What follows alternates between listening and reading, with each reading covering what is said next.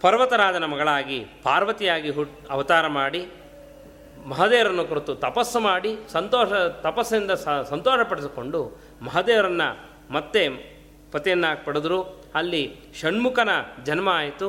ಆ ಷಣ್ಮುಖ ಸೇನಾಧಿಪತಿ, ದೇವತೆಗಳ ಸೇನಾಧಿಪತಿಯಾದ ಅಂತ ಈ ದಾಕ್ಷಾಯಣಿಯ ಕಥೆಯನ್ನು ಕೂಡ ತಿಳಿಸಿದ್ದಾರೆ.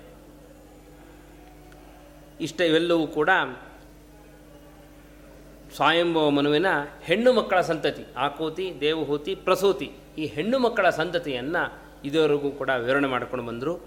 ಇನ್ನು ದಕ್ಷ ಸ್ವಾಯಂಭವ ಮನುವಿನ ಗಂಡು ಮಕ್ಕಳು ಪ್ರಿಯವ್ರತ, ಉತ್ತಾನಪಾದ ಅವರ ಚರಿತ್ರೆಯನ್ನು ಹೇಳಲಿಕ್ಕೆ ಆರಂಭ ಮಾಡಿದ್ದಾರೆ.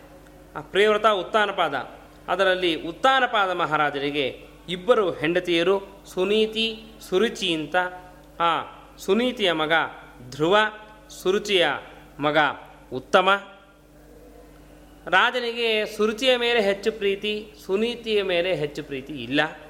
ಒಮ್ಮೆ ಉತ್ತಮ ತಮ್ಮ ತಂದೆಯ ತೊಡೆಯ ಮೇಲೆ ಕೂತ್ಕೊಂಡಿದ್ದಾನೆ. ಧ್ರುವ ಕುಮಾರ ತಾವು ಕೂಡ ತಂದೆ ತೊಡೆ ಏರಬೇಕು ಅಂತ ಬಂದಾಗ ಸುರುಚಿ ಪಕ್ಕಕ್ಕೆ ತಳ್ಳಿಬಿಟ್ಲು. ಎಲ್ಲೋ ಮಗು, ನೀನು ಈ ಸಿಂಹಾಸನ ಏರಬೇಕು ಅಂತಂದರೆ ನನ್ನ ಹೊಟ್ಟೆಯಲ್ಲಿ ಹುಟ್ಟು ಬರಬೇಕಷ್ಟೇ ನಿನಗೆ ಇಂಥ ಸಿಂಹಾಸನ ಬೇಕು ಅಂತಿದ್ರೆ ಹೋಗು. ತಪಸ್ಸು ಮಾಡಿ ಭಗ ದೇವರನ್ನ ಸಂತೋಷಪಡಿಸಿ ಸಿಂಹಾಸನ ಪಡ್ಕೋ ಅಂತ ಹೇಳಿ ತಳ್ಳಿಬಿಟ್ರು. ಆ ಚಿಕ್ಕ ಮಾಡಿದಂತಹ ಮಾತನಿಂದ ನೊಂದಂತಹ ಧ್ರುವಕುಮಾರರು ಅಳ್ತಾ ಅಳ್ತಾ ತಾಯಿ ಬಳಿಗೆ ಬಂದಿದ್ದಾರೆ. ತಾಯಿ ಕೇಳಿದ್ರು ಕೂಡ ಅಳು ದುಃಖದಿಂದ ಏನು ಹೇಳಲಿಕ್ಕೂ ಹೇಳ್ತಾನೂ ಇಲ್ಲ ಧ್ರುವ. ಅಲ್ಲಿ ನೋಡಿದಂಥವರು ಹೇಳಿದ್ರು, ಹೀಗೆ ಸುರುಚಿ ಬೈದು ಕಳಿಸೋದು ಅಂತ. ಮೇಲುಸು ಬಿಡ್ತಾ ಇದ್ದಾನಂತೆ. ಸಿಟ್ಟು ಬಂದುಬಿಟ್ಟಿದೆ ಧ್ರುವಕುಮಾರರಿಗೆ ಆಗ ಸುನೀತಿ ಒಂದು ಬೋಧನೆಯನ್ನು ಮಾಡ್ತಾರೆ. ಎಷ್ಟು ಚೆನ್ನಾಗಿದೆ ಬೋಧನೆ. ಅಪ್ಪ, ಮಗು ಮಾಮಂಗಲಂ ತಾತ ಪರೇಶು ಮಂಸ್ತಾ ಪುಂಕ್ತೆ ಜನೋ ಯತ್ ಪರ ದುಃಖದಸ್ತತು. ಅಪ್ಪ, ನಿಮ್ಮ ಚಿಕ್ಕಮ್ಮನ ಮೇಲೆ ಕೋಪ ಮಾಡ್ಕೊಳ್ಬೇಡ. ಅವಳ ಬೇರೊಬ್ಬರಿಗೆ ಕೇಡಾಗಲಿ ಅಂತ ಬಯಸಬೇಡ. ಅವ್ರು ನಮ್ಮನ್ನು ಬೈದಿರ್ಬೋದು. ಆದರೂ ಅವರಿಗೆ ಕೇಡಾಗಲಿ ಅಂತ ಬಯಸಬಾರದು. ಯಾಕೆ? ನಾವು ಬೇರೆಯವರಿಗೆ ಕೇಡಾಗಲಿ ಅಂತ ಏನು ಬಯಸ್ತೇವೋ ಅದು ನಮಗೆ ಮತ್ತೆ ಆಗತ್ತೆ. ನಾವು ಮತ್ತೊಬ್ಬರಿಗೆ ಕೇಡು ಬಯಸಿದ್ರೆ ಅವ್ರು ಆಗತ್ತೋ ಬಿಡತ್ತೋ ಅದಕ್ಕಿಂತ ಹೆಚ್ಚಾಗಿ ನಮಗೆ ಆ ಕೇಡಾಗತ್ತೆ. ಆದ್ದರಿಂದ ಮತ್ತೊಬ್ಬರಿಗೆ ಕೇಡನ್ನು ಬಯಸಬೇಡ. ನಿಮ್ಮ ಚಿಕ್ಕಮ್ಮ ಹೇಳಿದ ಮಾತು ಸತ್ಯ. ತಮೇವ ವಸ್ಸಾಶ್ರಯ ಭೃತ್ಯ ವತ್ಸಲಂ ಆ ಭಗವಂತನ ಆಶ್ರಯ ಮಾಡು. ಭಗವಂತನಿಗೆ ತನ್ನ ಭಕ್ತರ ಮೇಲೆ ಬಹಳ ಪ್ರೀತಿ. ಶೀಘ್ರವಾಗಿ ಸಂತುಷ್ಟನಾಗ್ತಾನೆ. ಆದ್ದರಿಂದ ನೀನು ಭಗವಂತನ ತಪಸ್ ಮಾಡು ಅಂತ ಧ್ರುವನಿಗೆ ಆದೇಶವನ್ನು ನೀಡಿದಾಗ ಐದು ವರ್ಷದ ಬಾಲಕ ಅರಣ್ಯಕ್ಕೆ ಹೊರಟು ಬಿಟ್ಟಿದ್ದಾರೆ ದಾರಿಯಲ್ಲಿ ಹೋಗ್ತಾ ಇದ್ದಾಗ ನಾರದ ಸಿಕ್ಕಿದ್ದಾರಂತೆ.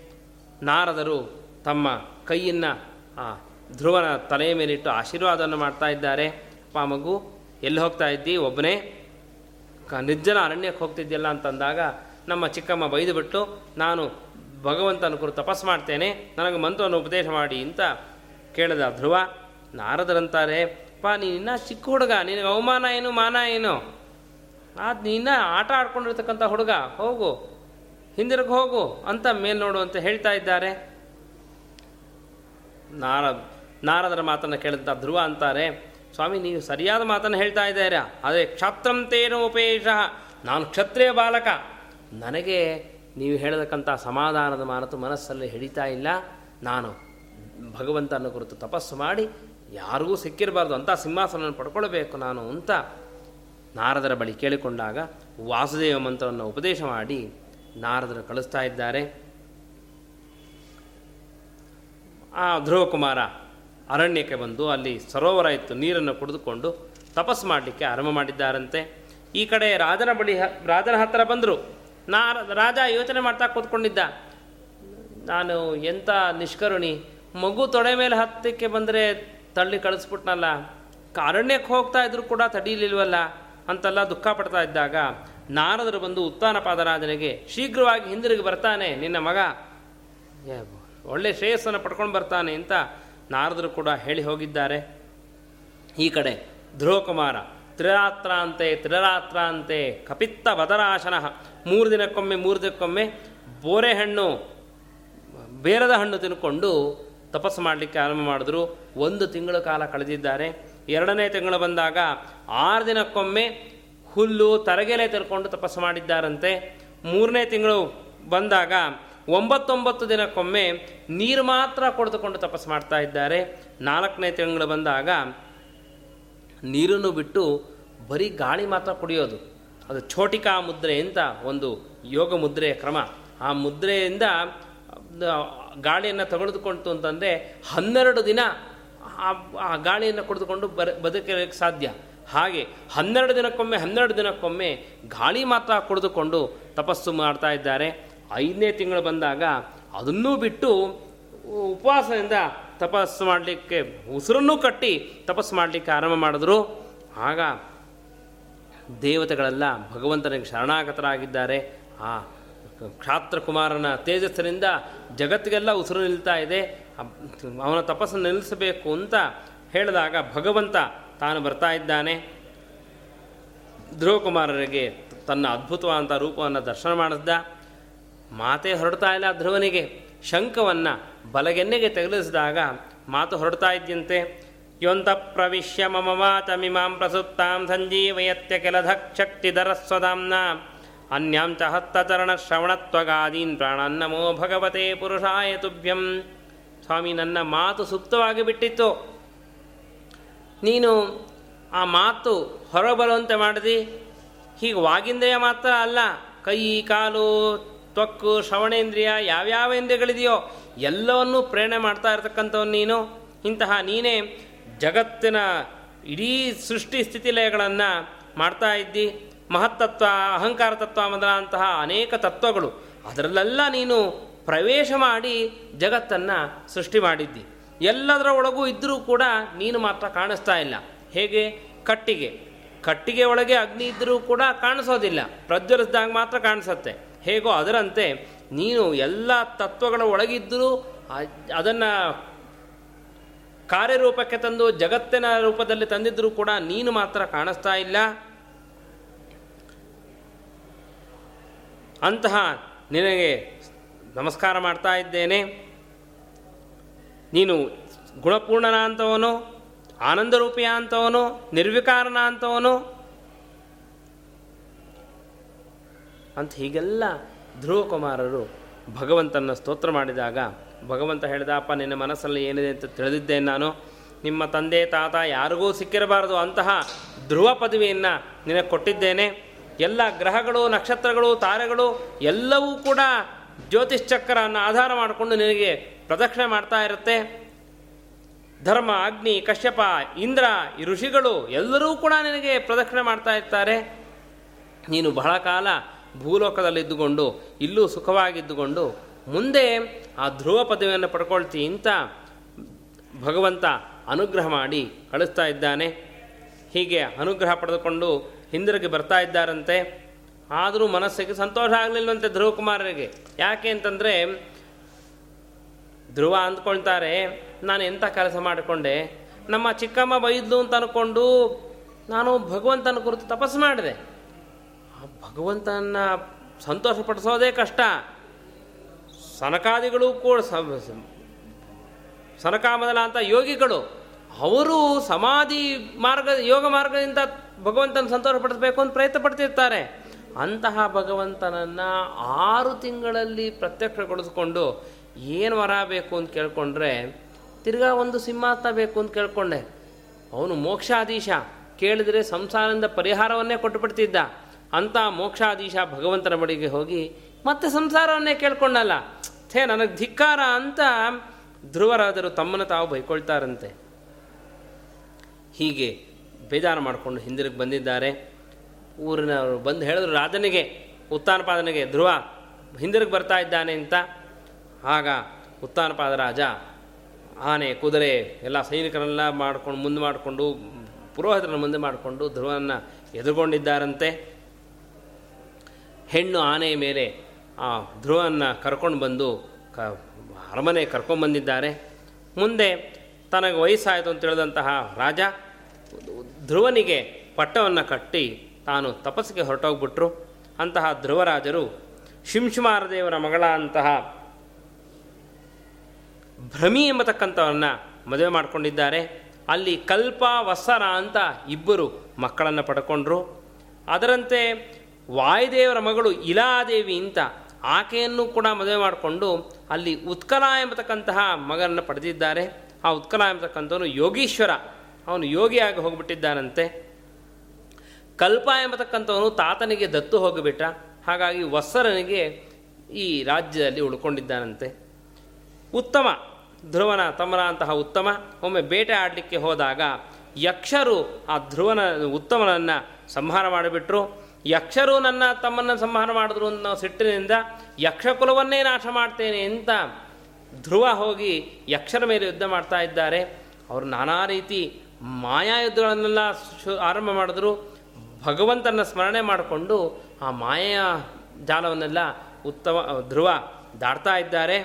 ಹೀಗೆ ಯಕ್ಷ ಕುಲವೇ ಇರಬಾರದು. ಹಾಗೆಲ್ಲರನ್ನೂ ಸಂಹಾರ ಮಾಡ್ತಾ ಇರುವ ಸಂದರ್ಭದಲ್ಲಿ ಸ್ವಯಂಭವ ಮನುಗಳು ಬರ್ತಾ ಇದ್ದಾರೆ. ಮನುಗಳು ಬಂದು ಧ್ರುವನಿಗೆ ಹೇಳ್ತಾ ಇದ್ದಾರೆ ಅಲಂಬಸ್ಸಾದಿರೋ ಶೇಣ ತಮೋದ್ವಾರೇಣ ಪಪ್ಪನ ಅಪ್ಪ ಮಗು ಇಂಥ ಕೋಪ ಮಾಡ್ಕೋಬೇಡ. ಕೋಪ ಎಂಬತಕ್ಕಂಥದ್ದು ತಮಸ್ಸಿಗೆ ಕಾರಣ ಆಗಿಬಿಡತ್ತೆ ಕಡೆಗೆ.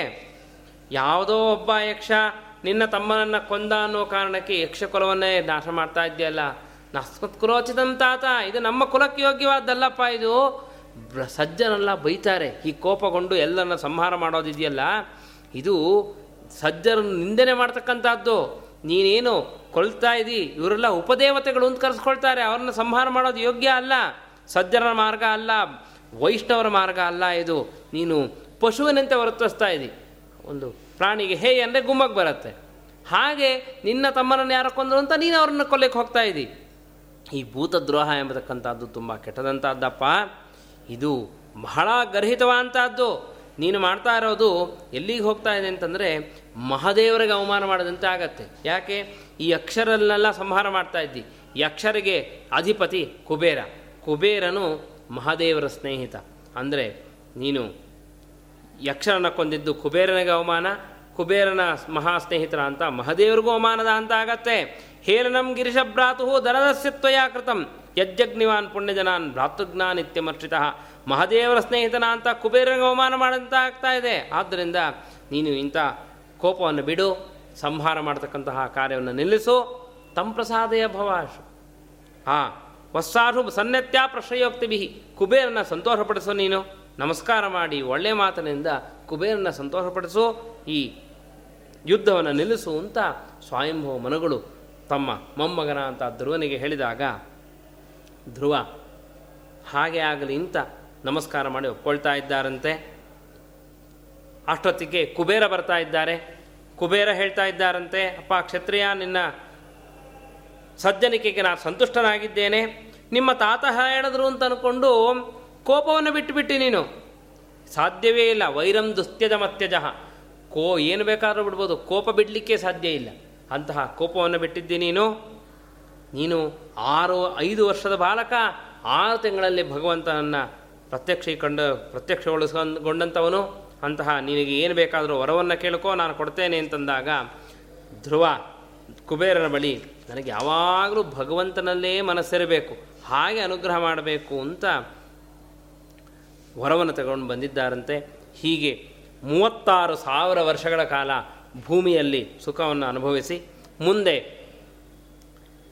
ಬದರಿ ಕ್ಷೇತ್ರಕ್ಕೆ ಹೋಗಿ ಅಲ್ಲಿ ತಪಸ್ಸು ಮಾಡಿಕೊಂಡು ವಿಷ್ಣುದೂತರು ಬಂದು ಧ್ರುವನನ್ನು ಕರೆದುಕೊಂಡು ಧ್ರುವಲೋಕಕ್ಕೆ ಕರ್ಕೊಂಡು ಹೋಗಿಬಿಟ್ಟಿದ್ದಾರೆ. ಈಗಲೂ ಕೂಡ ಧ್ರುವಲೋಕದಲ್ಲಿ ಆಧಿಪತ್ಯವನ್ನು ನಡೆಸ್ತಾ ಸುಖವಾಗಿದ್ದಾರೆ ಅಂತ ಆ ಧ್ರುವನ ಚರಿತ್ರೆಯನ್ನೆಲ್ಲ ಹೇಳಿದ್ದಾರೆ. ಇಂತಹ ಧ್ರುವನ ಕೀರ್ತಿಯನ್ನು ನಾರದರು ಪ್ರಚೇತಸರ ಮುಂದೆ ಹೇಳಿದರು ಅಂತ ಮೈತ್ರೇಯರು ವಿದುರಗೆ ಹೇಳ್ತಾ, ವಿದುರನಿಗೆ ಹೇಳ್ತಾ ಇದ್ದಾರೆ. ಆಗ ವಿದುರ ಪ್ರಶ್ನೆ ಮಾಡ್ತಾರೆ, ಪ್ರಚೇತಸರು ಅಂದರೆ ಯಾರು, ಯಾರ ಮಕ್ಕಳು, ಅವರ ಸತ್ರಯಾಗದಲ್ಲಿ ನಾರದರು ಏನು ಹೇಳಿದ್ರು, ಅದೆಲ್ಲ ಹೇಳಬೇಕು ಅಂತ ಪ್ರಚೇತಸ, ಪ್ರಚೇತಸರ ಬಗ್ಗೆ ಪ್ರಶ್ನೆ ಮಾಡಿದಾಗ ಮೈತ್ರೇಯರು ಹೇಳ್ತಾ ಇದ್ದಾರೆ ಧ್ರುವನ ಮಗ ಉತ್ಕಲ ತಂದೆ ಕಾಡಿಗೆ ಹೋದ ಮೇಲೆ ತಾನೇ ಅಧಿಪತಿಯಾಗಿದ್ದಾನೆ ಉತ್ಕಲ.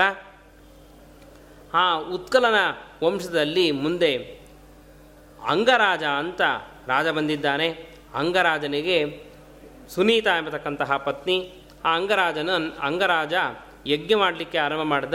ಯಜ್ಞದಲ್ಲಿ ದೇವತೆಗಳು ಬಂದು ಹವಿಸ್ಸು ತಗೊಳ್ಳಿಲ್ಲ. ಯಾಕೆ ಹವಿಸ್ಸು ತಗೊಳ್ತಿಲ್ಲ ಅಂತಂದರೆ ನಿನಗೆ ಮಕ್ಕಳಿಲ್ಲ ಅದಕ್ಕೋಸ್ಕರ ಹವಸ್ ತಗೊಳ್ತಿಲ್ಲ ಅಂದರು. ಹಾಗ ಆವಾಗ ಪುತ್ರಕಾಮೇಷ್ಟಿ ಯಾಗ ಮಾಡಿ ಮಕ್ಕಳನ್ನು ಪಡ್ಕೊಳ್ತೇನೆ ಅಂತ ಪುತ್ರಕಾಮೇಷ್ಟಿ ಯಜ್ಞವನ್ನು ಮಾಡ್ದ.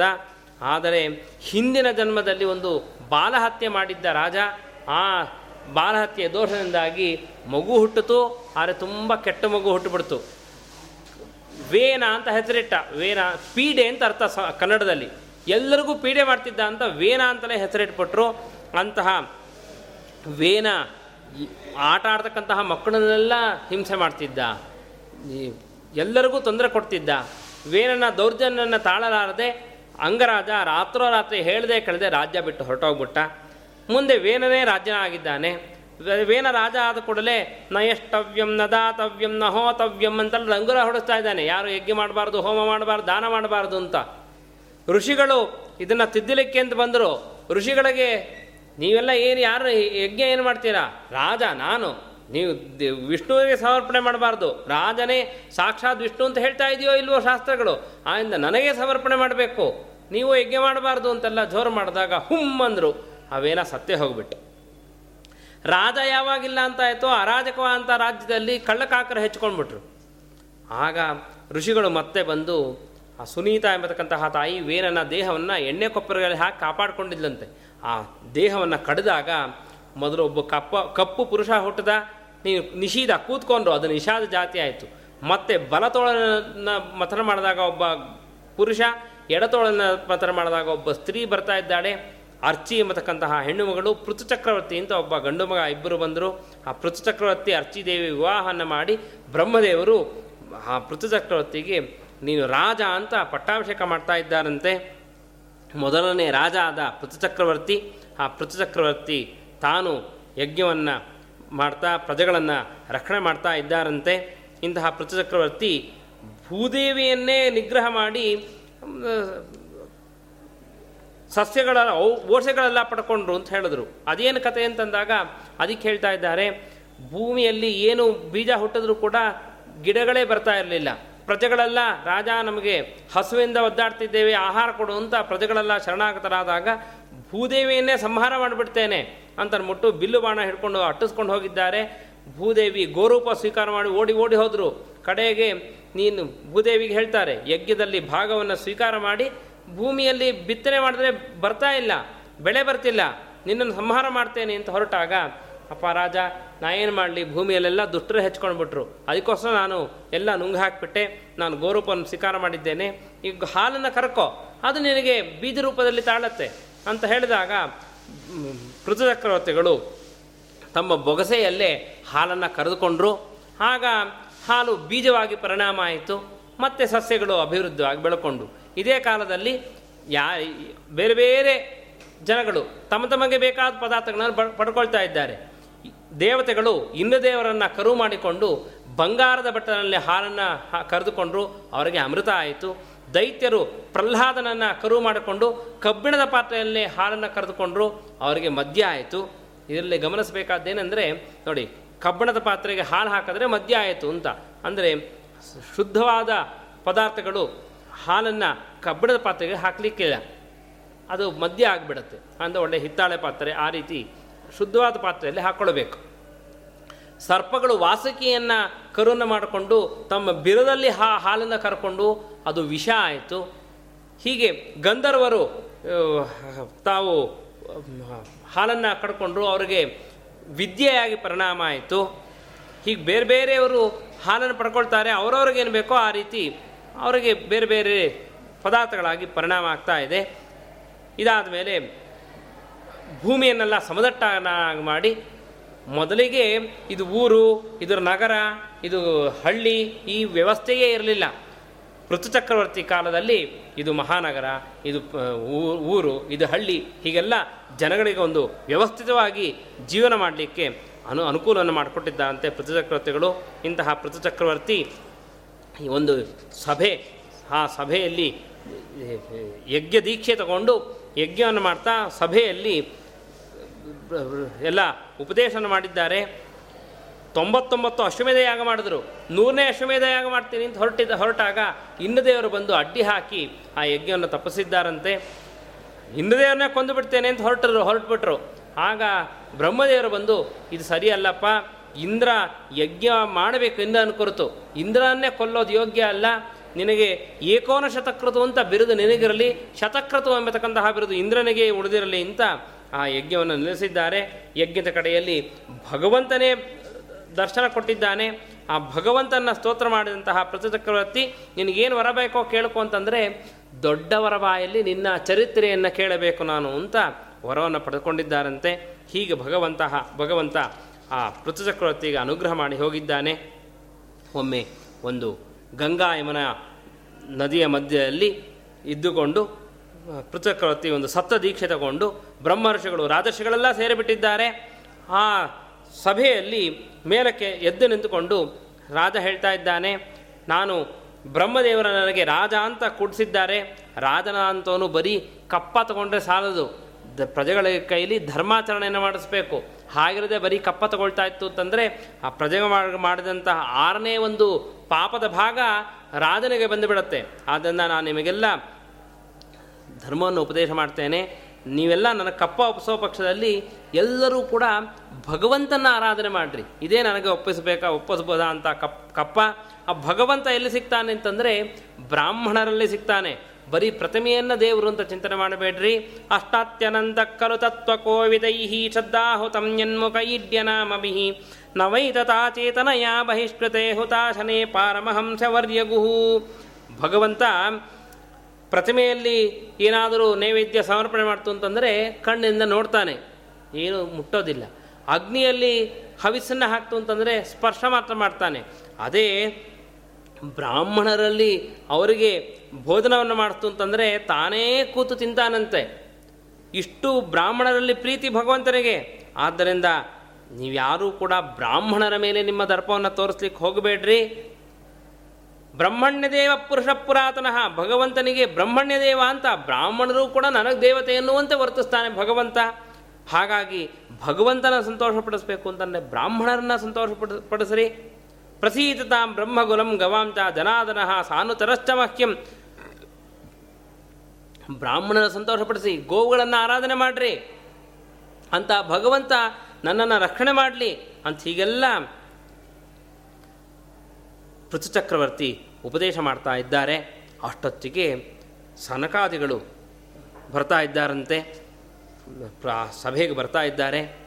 ಸನತ್ಕುಮಾರರು ವಿಮಾನದಲ್ಲಿ ಕೂತ್ಕೊಂಡು ಬಂದಾಗ ಪೃಥುಚಕ್ರವರ್ತಿ ಅವ್ರಿಗೆ ಆಸನ ಕೊಟ್ಟು ಕೂಡಿಸಿದ್ರು. ಬಂದವರನ್ನು ಹೇಗಿದ್ದೀರಾ, ಕ್ಷೇಮವಾಗಿದ್ದೀರಾ ಅಂತ ಲೋಕದಲ್ಲಿ ಕೇಳೋ ಕ್ರಮ. ಪೃಥುಚಕ್ರವರ್ತಿ ಅಂತಾರೆ, ಸ್ವಾಮಿ, ನಿಮ್ಮನ್ನು ಕ್ಷೇಮವಾಗಿದ್ದೀರಾ ಅಂತ ಕೇಳಬೇಕಾದ್ದಿಲ್ಲ. ಯಾಕೆ, ನೀವು ಭಗವಂತರ ಚಿತ್ತಕ್ಕೆ ತಕ್ಕಂತೆ ಏನಾಗತ್ತೋ ಅದರಂತೆ ವರ್ತಿಸ್ತಾ ಇರ್ತೀರ, ನಿಮಗೆ ಅಕ್ಷೇಮ ಅನ್ನೋದೇ ಇಲ್ಲ. ಮತ್ತೇನು ಮಾಡಬೇಕು? ಕ್ಷೇಮಕ್ಕೇನಾಂಜಸ ಭವೇತ್ ನನಗೆ ಕ್ಷೇಮ ಉಂಟಾಗಬೇಕು ಅಂದರೆ ಏನು ಮಾಡಬೇಕು? ಅದನ್ನು ಹೇಳ್ಕೊಡ್ರಿ. ಹೀಗೆ ನಾವು ಏನೋ ನಮ್ಮ ಮನಸ್ಸಿಗೆ ಬಂದಂತೆ ಮಾಡ್ಕೊಳ್ತಾ ಇರ್ತೇವೆ? ನಮಗೆ ಕ್ಷೇಮ ಆಗಬೇಕು ಕ್ಷೇಮ ಆಗಬೇಕಾದ್ರೆ ಏನು ಮಾಡಬೇಕು? ಆ ಧರ್ಮವನ್ನು ಹೇಳ್ಕೊಡ್ರಿ ಅಂತ ಸನತ್ ಕುಮಾರನ್ನು ಪ್ರಶ್ನೆ ಮಾಡಿದಾಗ ಸನತ್ ಕುಮಾರ್ ಹೇಳ್ತಾ ಇದ್ದಾರೆ, ಅಪ್ಪ, ಒಳ್ಳೆ ಪ್ರಶ್ನೆಯನ್ನು ಮಾಡ್ತಾ ಇದ್ದಿ. ಶಾಸ್ತ್ರೇ ಶ್ರೀಯಾನೇವ ಸುನಿಶ್ಚಿತೋ ಕ್ಷೇಮಸ್ಯ ಸಮ್ಯಕ್ ವಿಮೃಷೇಷು ಹೇತು. ಅಸಂಗಾತ್ಮ ವ್ಯತಿರಿಕ್ತ ವಸ್ತು ನಿದೃಢಾರತಿರ್ಬ್ರಹ್ಮಣಿ ನಿರ್ಗುಣೇ ಚಯ ಪಾ, ಶಾಸ್ತ್ರವೆಲ್ಲ ವಿಚಾರ ಮಾಡಿದಾಗ ಏನು ಮಥನ ಮಾಡಿ ಬಂದಂತಹ ವಿಚಾರ ಅಂತಂದರೆ, ಭಗವಂತನಲ್ಲಿ ಭಕ್ತಿಯನ್ನು ಮಾಡಬೇಕು, ಭಗವಂತನ ಬಿಟ್ಟು ಮಿಕ್ಕೆಲ್ಲ ಕಡೆ ವೈರಾಗ್ಯವನ್ನು ತಾಳಬೇಕು. ಇದೇ ಸಮಸ್ತ ಶಾಸ್ತ್ರದ ವಿಚಾರಿತವಾದಂತಹ ಅರ್ಥ. ಭಗವಂತನಲ್ಲಿ ಭಕ್ತಿ, ವಿಷಯದಲ್ಲಿ ವೈರಾಗ್ಯ. ಪ್ರೀತಿಯಿಂದ ಮಾಡೋದಾದರೆ ಭಗವಂತನಲ್ಲಿ. ಮಿಕ್ಕೆಲ್ಲ ಪದಾರ್ಥಗಳಲ್ಲೂ ಕೂಡ ಆಸೆಯನ್ನು ಬಿಡಬೇಕು. ಇದೇ ಶಾಸ್ತ್ರದಲ್ಲಿ ಬಂದಂತಹ ಒಂದು ಮಥಿತವಾದಂಥ ಅರ್ಥ. ನಮ್ಮ ಪೇಜಾರ ಸ್ವಾಮಿಗಳು ಹೇಳ್ತಾ ಇದ್ರು, ಭಕ್ತಿ ವೈರಾಗ್ಯ, ಶಾಸ್ತ್ರ ಹೇಳ್ತಾ ಇದೆ. ನಾವು ಇದನ್ನೇ ಮಾಡ್ತಾ ಇದ್ದೇವೆ. ಆದರೆ ಸ್ವಲ್ಪ ವ್ಯತ್ಯಾಸ. ಭಗವಂತನಲ್ಲಿ ಭಕ್ತಿ, ವಿಷಯದಲ್ಲಿ ವೈರಾಗ್ಯ, ಶಾಸ್ತ್ರ ಹೇಳ್ತು. ನಾವು ವಿಷಯದಲ್ಲಿ ಪ್ರೀತಿ, ಭಗವಂತನಲ್ಲಿ ವೈರಾಗ್ಯ ಮಾಡ್ತಾ ಇದ್ದೇವೆ. ಸ್ಥಾನ ಮಾತ್ರ ವ್ಯತ್ಯಾಸ, ಅಂತೂ ಭಕ್ತಿ ವೈರಾಗ್ಯ ನಾವು ಮಾಡ್ತಾ ಇದ್ದೇವೆ ಅಂತ. ಹಾಗಾಗಬಾರದು.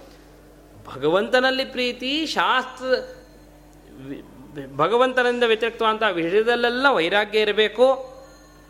ಭಗವಂತಚ್ಛದ್ರಯ ಭಗವದ್ಧರ್ಮಚರ್ಯಯ ಜಿಜ್ಞಾಸಯಾಧ್ಯಾತ್ಮಿಕ ಯೋಗ ನಿಷ್ಠಯ, ಅಹಿಂಸೆಯ ಪಾರಮಹಂಸಚರ್ಯೆಯ ಸ್ಮೃತ್ಯ ಮುಕುಂದಾಚರಿತಾಗ್ರಶೀದುನ ಭಕ್ತ್ಯಾ ಹ್ಯಸಂಗ ಸದಸತ್ಪರಾತ್ಮನಿ ಸ್ಯಾನ್ನಿರ್ಗುಣೆ ಬ್ರಹ್ಮಣಿ ಚಾಂಜಸಾರತಿ ಭಗವಂತನ ಭಕ್ತಿ ಮಾತ್ರ ಅಲ್ಲ, ಇನ್ನೂ ಅನೇಕ ಧರ್ಮಗಳನ್ನು ಬೋಧನೆ ಮಾಡ್ತಾ ಇದ್ದಾರೆ. ಭಗವಂತನ ಧರ್ಮಗಳಲ್ಲಿ ಶ್ರದ್ಧೆ ಇರಬೇಕು, ಶಾಸ್ತ್ರವನ್ನು ಜಿಜ್ಞಾಸೆ ಮಾಡ್ತಾ ಇರಬೇಕು, ಮಹಾತ್ಮನ ಸೇವೆ ಮಾಡಬೇಕು, ಭಗವಂತನ ಕಥಾಶ್ರವಣ ಮಾಡ್ತಾ ಇರಬೇಕು. ಇಂದ್ರಿಯದಗಳಲ್ಲಿ ಲಾಸ ಲಾಲಸನ ಆಗಬಾರದು ಯಾರಿಗೂ ಹಿಂಸೆಯನ್ನು ಮಾಡಬಾರದು. ಭಗವಂತನ ಸ್ಮರಣೆ ಮಾಡ್ತಾ ಇರಬೇಕು, ಯಮ ನಿಯಮಗಳನ್ನು ಆಚರಣೆ ಮಾಡಬೇಕು. ಸುಖ, ದುಃಖ, ಜಯ, ಅಪಜಯ, ಲಾಭ, ನಷ್ಟ, ಇವೆಲ್ಲವನ್ನೂ ಕೂಡ ಸಮವಾಗಿ ಕಾಣಬೇಕು. ಜಯ ಆಗತ್ತೋ, ಅಪಜಯ ಆಗತ್ತೋ. ಸುಖ ಬರುತ್ತೋ, ದುಃಖ ಬರುತ್ತೋ. ಎಲ್ಲವನ್ನೂ ಕೂಡ ಏಕರೀತಿಯಲ್ಲೇ ನೋಡ್ತಾ ಇರಬೇಕು. ಭಗವಂತನಲ್ಲಿ ಭಕ್ತಿಯನ್ನು ಮಾಡಬೇಕು. ಹೀಗೆ ಮಾಡ್ತಾ ಇತ್ತು ಅಂತಂದರೆ ಆಗ ಭಗವಂತನ ಅಪರೋಕ್ಷ ಜ್ಞಾನ ಆಗತ್ತೆ. ಯಾವಾಗ ಭಗವಂತನಲ್ಲಿ ಒಳ್ಳೆಯ ಜ್ಞಾನ ಬಂತೋ ಆಗ ಈ ಸಂಸಾರ ಪಾಶಗಳೇನಿದೆ ಅವೆಲ್ಲವೂ ಕೂಡ ನಾಶ ಆಗತ್ತೆ. ಇವೆಲ್ಲವೂ ಕೂಡ ನಮ್ಮ ಮನಸ್ಸಿನಿಂದ ಆಗಿರತಕ್ಕಂಥದ್ದು. ಮನಸ್ಸನ್ನು ವಿ ಅಭಿಮಾನ, ವಿಷಯದ ಕಡೆ ಕೊಟ್ಟು ಅಭಿಮಾನದಿಂದ ನಾನು ನನ್ನದನ್ನು ಅಭಿಮಾನ ಮಾಡಿಕೊಂಡು ಈ ಜಗತ್ತಿನ ಸಂಸಾರ ಎಲ್ಲ ಬ ಸಂಬಂಧ ಆಗಿರತಕ್ಕಂಥದ್ದು ಆದ್ದರಿಂದ ತತ್ವ ವಿಮರ್ಶೆ ಮಾಡಿಕೊಂಡು ಭಗವಂತನ ಜ್ಞಾನವನ್ನು ಸಂಪಾದನೆ ಮಾಡಿಕೊಂತು ಅಂತಂದರೆ ಈ ಷಡೂರ್ಮಿಗಳು, ಗರ್ಭದಲ್ಲಿ ಬರ್ತಕ್ಕಂಥದ್ದು, ಹುಟ್ಟು, ಬೆಳೆಯೋದು, ಮುಪ್ಪು ಮರಣ ಮೊದಲಾದಂಥದ್ದು ಈ ಷಡೂರ್ಮಿಗಳೇನಿದೆ, ಇದು ಒಳ್ಳೆಯ ಸಂಸಾರ ಸಮುದ್ರದಲ್ಲಿ ಈ ಹುಟ್ಟು ಸಾವು ಅನ್ನೋದೇ ಮೊಸಳೆ ಇದ್ದಂತೆ ಇದೆ. ಆ ಎಲ್ಲದರಿಂದಲೂ ಕೂಡ ಯಾವಾಗ ಮುಕ್ತಿಯನ್ನು ಪಡ ಪಡೆದುಕೊಳ್ತೇವೆ ಅಂತಂದರೆ ಭಗವಂತ ಎಂಬತಕ್ಕಂಥ ನೌಕೆಯನ್ನು ಆಶ್ರಯ ಮಾಡಿದಾಗ. ಸಮುದ್ರವನ್ನು ದಾಟಬೇಕು ಅಂದರೆ ನೌಕೆ. ನೌಕೆಯಲ್ಲಿ ಹತ್ತುಕೊಂಡು ಹತ್ತಿಕೊಂಡು ಸಮುದ್ರವನ್ನು ದಾಟಬೋದು ಅದರಂತೆ ಭಗವಂತ ಎಂಬತಕ್ಕಂತಹ ನೌಕೆಯನ್ನು ಹತ್ತುಕೊಂಡು ಈ ಸಂಸಾರ ಸಾಮ, ಸಮುದ್ರವನ್ನು ದಾಟಬಹುದು ಅಂತೆಲ್ಲ ಸನತ್ ಕುಮಾರರು ಉಪದೇಶ ಮಾಡಿದ್ರು. ಇಂತಹ ಉಪದೇಶವನ್ನು ಪಡೆದಂತಹ ಪೃಥುಚಕ್ರವರ್ತಿಗಳು ಮುಂದೆ ತನ್ನ ಮಗನಿಗೆ ಪಟ್ಟವನ್ನು ಕೊಟ್ಟು ತನ್ನ ಪತ್ನಿ ಸಮೇತವಾಗಿ ಅರಣ್ಯಕ್ಕೆ ಹೋಗಿ ಅಲ್ಲಿ ಪಂಚಾಗ್ನಿ ತಪಸ್ಸೆಲ್ಲ ಮಾಡಿಕೊಂಡು ದೇಹವನ್ನು ಬಿಟ್ಟು ಒಳ್ಳೆಯ ಗತಿಯನ್ನು ಪಡೆದಿದ್ದಾರಂತೆ. ಆ ಪೃಥು ಪೃಥುಚಕ್ರವರ್ತಿ ಪತ್ನಿಯೂ ಕೂಡ ಅರ್ಚಿದೇವಿ ತನ್ನ ದೇಹ, ಪತಿಯ ದೇಹವನ್ನು ಚಿತೆಯಲ್ಲಿ ಇಟ್ಟು ತಾನು ಸಹಗಮನ ಮಾಡಿ ಪತಿಲೋಕವನ್ನು ಪಡೆದಿದ್ದಾರೆ. ಆ ಪತಿ ಜೊತೆ ವಿಮಾನದಲ್ಲಿ ಕುಳಿತುಕೊಂಡು ಹೋಗ್ತಾ ಇದ್ದಾರಂತೆ ಉತ್ತಮ ಲೋಕಕ್ಕೆ. ದೇವತಾಶ್ರೀಯರೆಲ್ಲ ನೋಡಿ ಎಂತಹ ದಂಪತಿಗಳು ಇವರು? ಮನುಷ್ಯ ಜನ್ಮ ಬಹಳೋದೇ, ಬರೋದೇ ಅಪರೂಪ. ಬಂದಾಗ ಬಹಳ ಕಡಿಮೆ ಕಾಲ ಇರತಕ್ಕಂಥದ್ದು.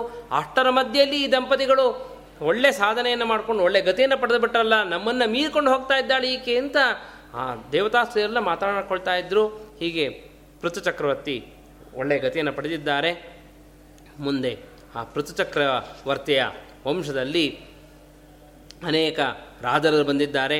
ಅಲ್ಲಿ ಒಬ್ಬ ಬರಹಿಷ್ಮಂತ ಅಂತ ರಾಜ, ಆ ಬರಿಹಿಷ್ಮಂತ ರಾಜ ಒಳ್ಳೆಯ ಕ್ರಿಯಾಕಾಂಡದಲ್ಲಿ ಬುದ್ಧವಂತರ ಅಂತವನು ಪ್ರಾಚೀನ ಬರಿಹಿ ಅಂತ ಹೆಸರು.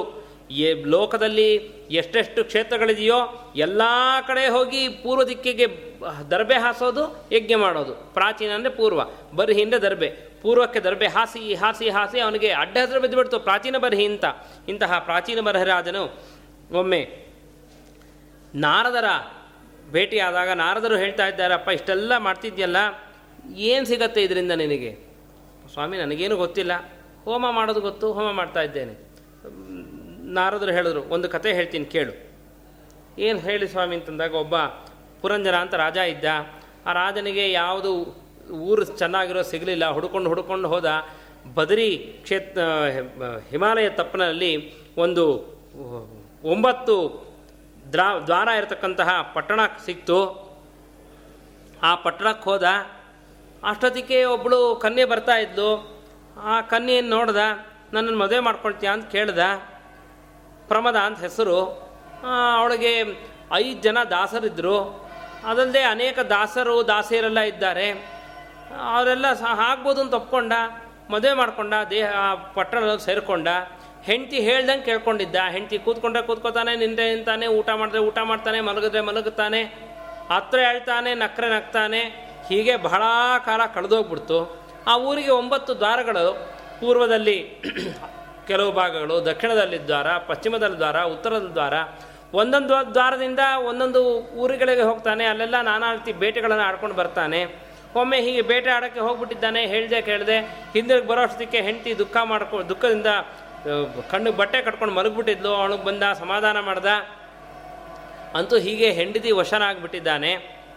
ಈ ಮಧ್ಯೆ ಅಲ್ಲಿ ಒಬ್ಬಳು ಕಾಲಕನ್ನಿ ಅಂತ ಅವಳು ಎಲ್ಲ ಕಡೆ ಸಂಚಾರ ಮಾಡ್ತಾ ಬರ್ತಾಳೆ. ಅವಳು ನನಗೆ ಮದ್ ಮನ್ನ ಮದುವೆ ಮಾಡ್ಕೊಳ್ರಿ ಮದುವೆ ಮಾಡ್ಕೊಳ್ರಿ ಅಂತ ಕೇಳ್ತಾರೆ. ಯಾರೂ ಒಪ್ಕೊಳ್ಳಿಲ್ಲ. ಯವನ ರಾಜ ಅಂತ ಅವನಂದ ನೀನು ನೋಡೋಕೆ ಚೆನ್ನಾಗಿಲ್ಲ. ಯಾರೂ ಮದುವೆ ಮಾಡ್ಕೊಳ್ಳಲ್ಲ ನನ್ನ ತಂಗಿಯಾಗಿ ಸ್ವೀಕಾರ ಮಾಡ್ತೇನೆ. ನನ್ನ ತಮ್ಮ ಇದ್ದಾನೆ ಪ್ರಜ್ವಾರ ಅಂತ. ಅವ್ರ ಜೊತೆ ಸಂಚಾರ ಮಾಡ್ತೈತ ನೀನು ಬರ್ಬೋದು ಅಂತಂದ. ಹಾಗೆ ಸಂಚಾರ ಮಾಡ್ತಾ ಯವನ ರಾಜ ಈ ಪುರಂಜನ ಪಟ್ಟಣಕ್ಕೆ ಪಟ್ ಮುತ್ತಿಗೆ ಹಾಕಿದ್ದಾನೆ. ಅದರಂತೆ ಭಯ ಎಂಬತಕ್ಕಂಥ ಮತ್ತೊಬ್ಬ, ಅವನು ಕೂಡ ಮುನ್ನೂರ ಅರವತ್ತು ಜನ ದಾಸರು, ದಾಸಿಯರು. ಅವರ ಸಮೇತವಾಗಿ ಅವನೂ ಈ ಪುರಂಜನ ಪಟ್ಟಣಕ್ಕೆ ಮುತ್ತಿಗೆ ಹಾಕಿದ. ಒಂದು ಗಮನಿಸ್ಕೊಳ್ಳಿಲ್ಲ. ಐದು ಹೆಡೆ ಹಾವಿತ್ತು.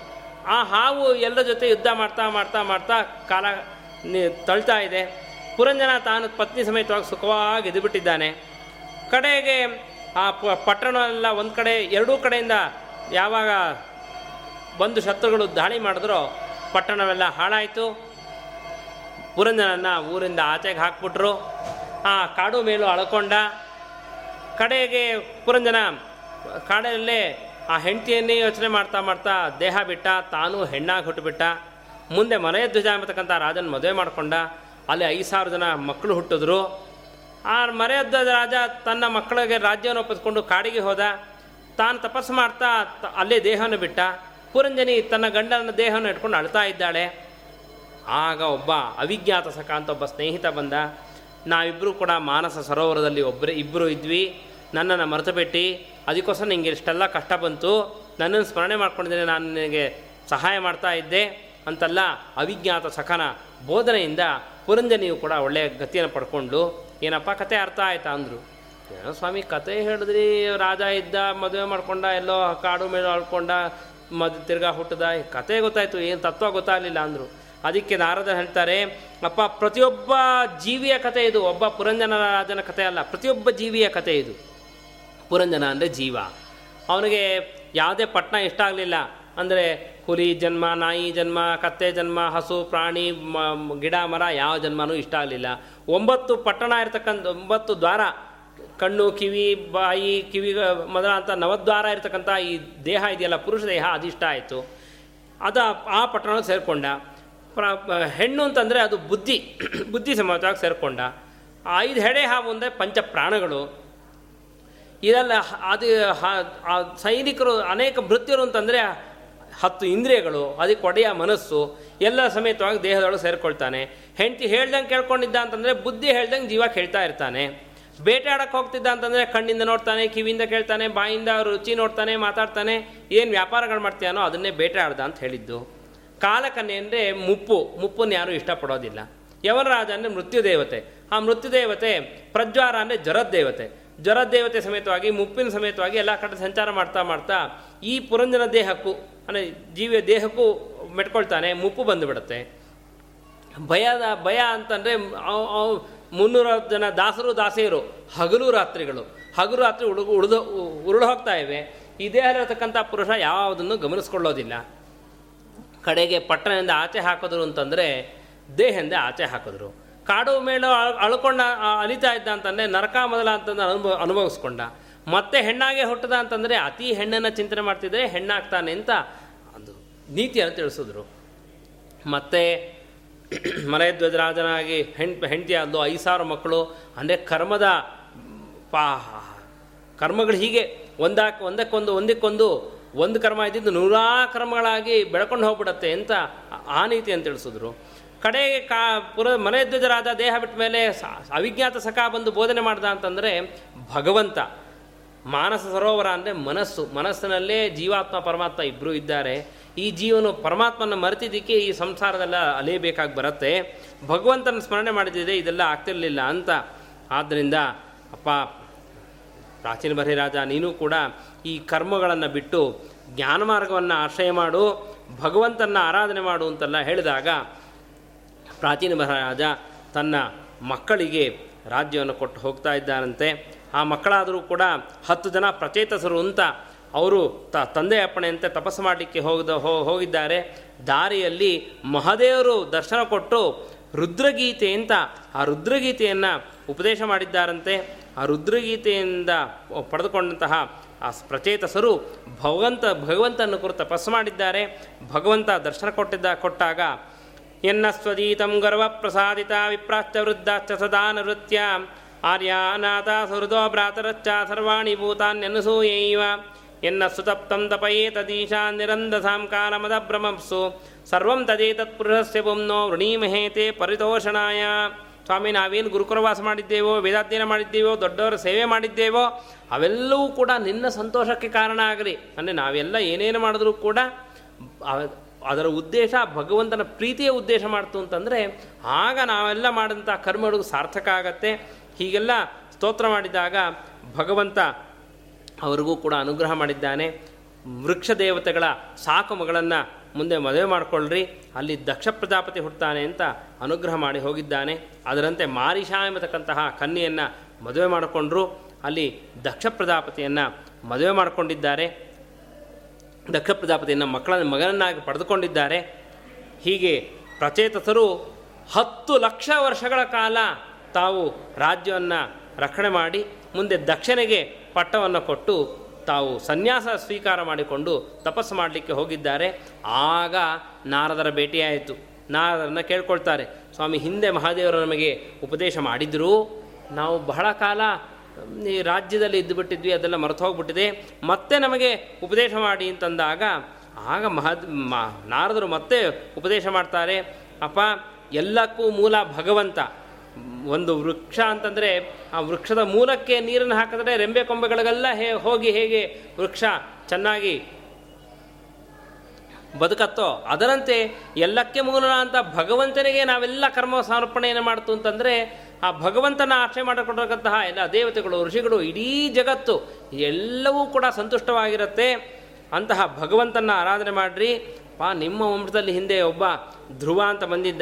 ಆ ಧ್ರುವನು ನನ್ನ ಅಪ್ಪಣೆಯಂತೆ ಐದು ವರ್ಷದ ಬಾಲಕ ಆರು ತಿಂಗಳಲ್ಲಿ ಭಗವಂತನನ್ನು ಸಂತೋಷಪಡಿಸಿಕೊಂಡು ಒಳ್ಳೆಯ ಗತಿಯನ್ನು ಪಡ್ಕೊಂಡ. ಆದ್ದರಿಂದ ನೀವು ಕೂಡ ಭಗವಂತನ ಆರಾಧನೆ ಮಾಡಿರಿ ಅಂತ ಹೀಗೆ ನಾರದರು ಆ ಧ್ರುವನ ಚರಿತ್ರೆಯನ್ನು ಪ್ರಚೇತಸರ ಮುಂದೆ ಕೊಂಡಾಡಿದ್ರು ಅಂತ ಆ ಉಪಾಖ್ಯಾನವನ್ನೆಲ್ಲ ಹೇಳ್ಕೊಂಡು ಬಂದಿದ್ದಾರೆ. ಏತದ್ಯಶೃಣಯಾದ್ರಾಜಂ ರಾಜ್ಞಾಂ ಹರ್ಯರ್ಪಿತಾತ್ಮನಾಂ ಆಯುರ್ಧನಂ ಯಶಸ್ವಸ್ತಿ ಗತಿಮೈಶ್ವರ್ಯಮಾಪ್ನಯಾತ್ ಅಂತ ಇಷ್ಟೆಲ್ಲ ಹೇಳ್ಕೊಂಡು ಬಂದು ಮೈತ್ರೇಯರು ವಿದುರನಿಗೆ ತಿಳಿಸಿದಾಗ,